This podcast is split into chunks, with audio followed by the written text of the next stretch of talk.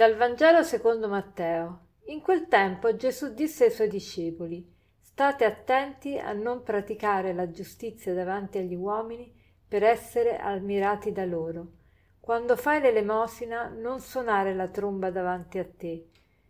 Invece, mentre fai l'elemosina, non sappia la tua sinistra ciò che fa la tua destra, perché la tua elemosina resti nel segreto, e il Padre tuo che vede nel segreto ti ricompenserà. E quando pregate non siate simili agli ipocriti, che nelle sinagoghe e negli angoli delle piazze amano pregare stando ritti per essere visti dalla gente. Quando tu preghi, entra nella tua camera, chiudi la porta e prega il Padre tuo che è nel segreto, e il Padre tuo che vede nel segreto ti ricompenserà. E quando digiunate non diventate malinconici come gli ipocriti, in verità vi dicono già hanno ricevuto la loro ricompensa. Quando tu digiuni, profumati la testa e lavati il volto, perché la gente non veda che tu digiuni, ma solo il Padre tuo che è nel segreto, e il Padre tuo che vede nel segreto ti ricompenserà. Oggi è il mercoledì delle ceneri, il giorno cioè in cui inizia la Quaresima. E la Quaresima che cos'è? Sono 40 giorni di preparazione alla Pasqua. E in questo giorno la Chiesa raccomanda di partecipare alla messa e di ricevere le ceneri. Perché si ricevono le ceneri? Che cosa sono le ceneri? Le ceneri vengono imposte sul capo come un segno penitenziale. Già nell'Antico Testamento c'erano le ceneri, erano viste come segno penitenziale, come segno di purificazione.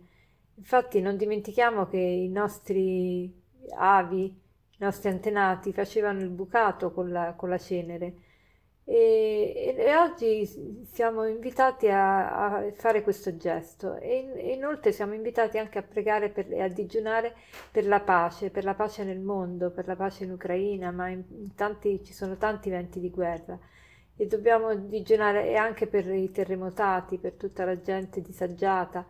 E, e pregare per la pace non significa soltanto dire delle preghiere, ma invocare, invocare il dono della pace da parte di Dio, ma anche collaborare per la pace.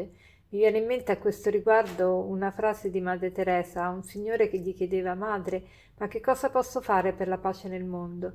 E Madre Teresa gli rispose Va a casa e ama tua moglie. Noi t- tante volte pensiamo chissà che cosa dovremmo fare per, per eh, la pace nel mondo, però ci sfugge l'essenziale. Quindi la Quaresima è un tempo di rinnovamento, di revisione, in ogni ambito della nostra vita. E particolarmente ci fa porre l'attenzione, qui si parla della preghiera, dell'elemosina e del digiuno, della preghiera per migliorare la nostra relazione con Dio, perché dobbiamo migliorare le nostre relazioni con Dio attraverso la preghiera, con gli altri attraverso l'elemosina, che non vuol dire soltanto dare i soldi, ma migliorare la nostra attenzione verso il prossimo, verso i, suoi, i bisogni del prossimo e poi il digiuno per migliorare eh, il rapporto con noi stessi, imparare anche a dominare noi stessi.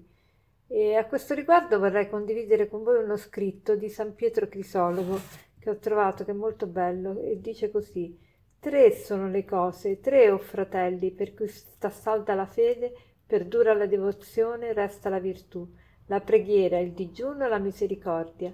Ciò per cui la preghiera bussa lo ottiene il digiuno, lo riceve la misericordia.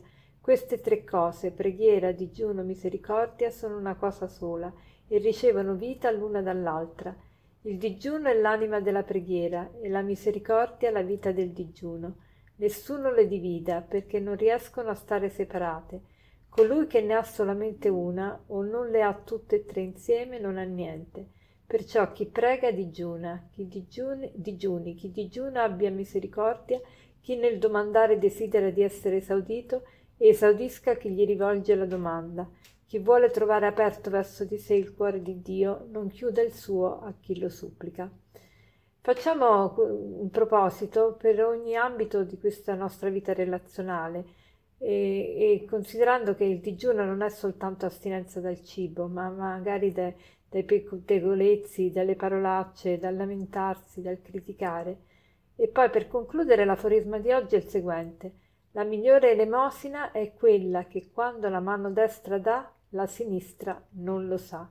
La migliore elemosina è quella che quando la mano destra dà, la sinistra non lo sa. Buona giornata e buona Quaresima.